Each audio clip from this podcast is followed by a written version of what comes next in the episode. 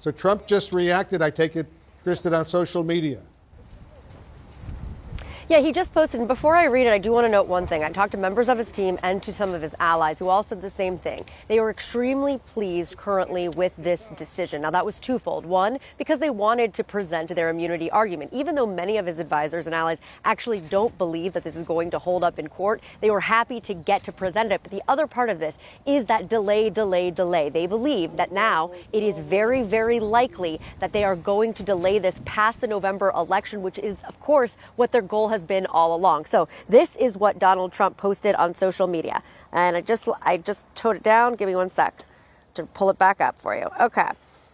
He says, Legal scholars are extremely thankful for the Supreme Court's decision today to take up presidential immunity. Without presidential immunity, a president will not be able to properly function or make decisions in the best interest of the United States of America. Presidents will always be concerned and even paralyzed by the prospect of wrongful prosecution and retaliation after they leave office. This could actually lead to extortion and blackmail of a president. Now, of course, as we know, the appeals court has already overruled this. Now, that decision is stayed at this point. They said uh, that Donald Trump did not have absolute immunity and that presidents in the past have acknowledged that they don't have absolute immunity, uh, that they are beholden to the law. But again, this is something Donald Trump has become really fixated on, something that he sells to both the American public when he is at rallies, but also to private donors and in private conversations. Something he wants out there and he wants out there argued.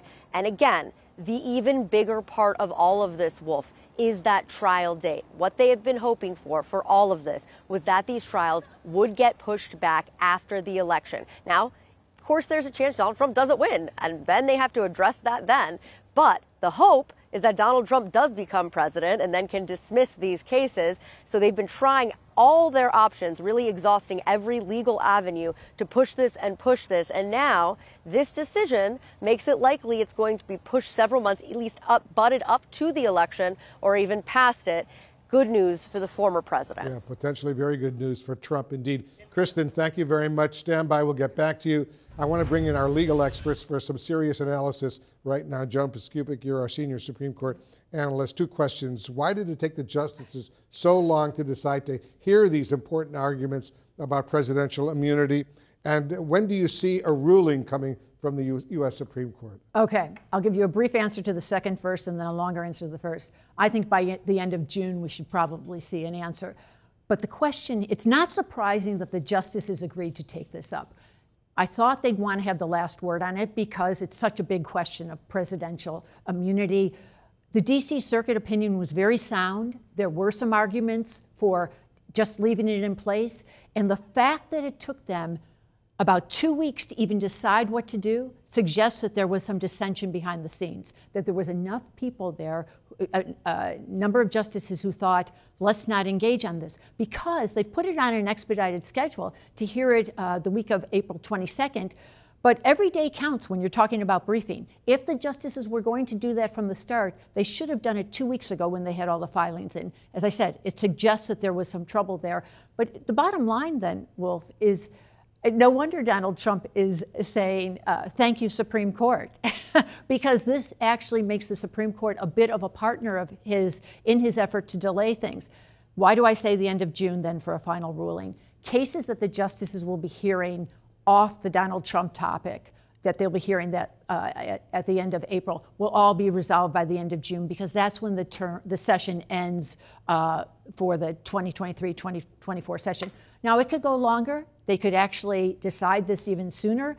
But I think what we have now is a situation where obviously we're not going to see the start of any trial um, on these election subversion charges in early March. But I think at this rate, we won't see a trial in summer, and we might not see it before the end of 2024. Really? Because of this action Trump and his lawyers have always said delay, delay, right. delay. So this is good news for Trump. Definitely Trump. good news. Potentially. All right. Norm Eisen is with us as well, our, our CNN legal analyst. Uh, let's talk a little bit about the special counsel, Jack Smith. This is a major setback. He wanted to move quickly on this. So, how does this impact the specific charges he's filing against Trump?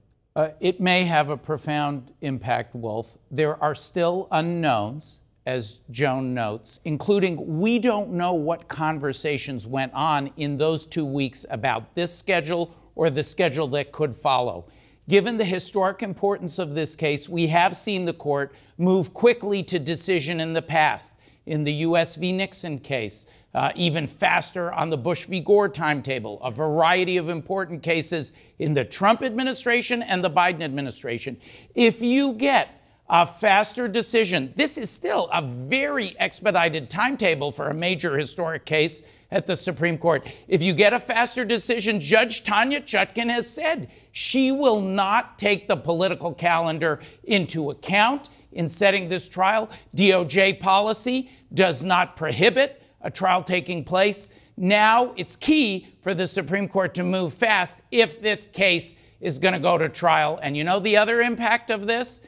It's bad for Jack Smith, but Alvin Bragg has been saying his 2016 election case is an election corruption case. It's an election interference case. That's what he's going to argue to the jury. That case just became a lot more important. And what that case is, the great debate is it a democracy case or a hush money one, became even more important today certainly did. Uh, stand by. Steve Vladeck is with us as well. Steve, I know you study the Supreme Court very, very closely. How do you read uh, this decision that was just announced today? Are you surprised they're going to hear arguments in this case on this slower timeline that's about to unfold?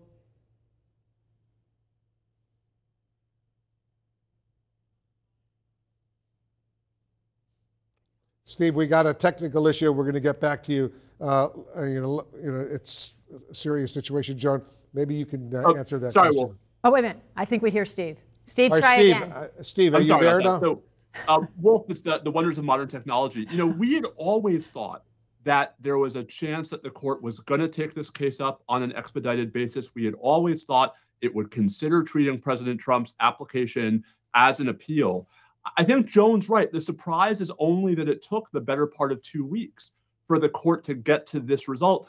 And Wolf, what that suggests is that there was an effort over the last two weeks within the court to find some kind of conclusive resolution that didn't require the court to give it the full process. Maybe there were four votes for that resolution, but there weren't five or six. And so I think the real tea leaf here is that there are a couple of justices in the middle, maybe a Justice Brett Kavanaugh, maybe a Justice Amy Coney Barrett, who might not be sympathetic to former President Trump's immunity claim, but wanted the full court to have the opportunity mm-hmm. to receive briefing and argument.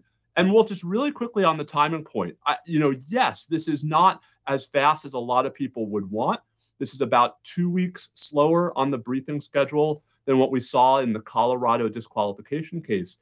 At least by historical standards, this is still pretty fast for the US Supreme Court. That's not going to satisfy those who are worried about the delay this is going to bake in now to the January 6th prosecution. That's a fair reaction. But if we look at the court historically, this is still the court moving much faster than President Trump had asked it to, and then it at least theoretically could have. We shall see what happens.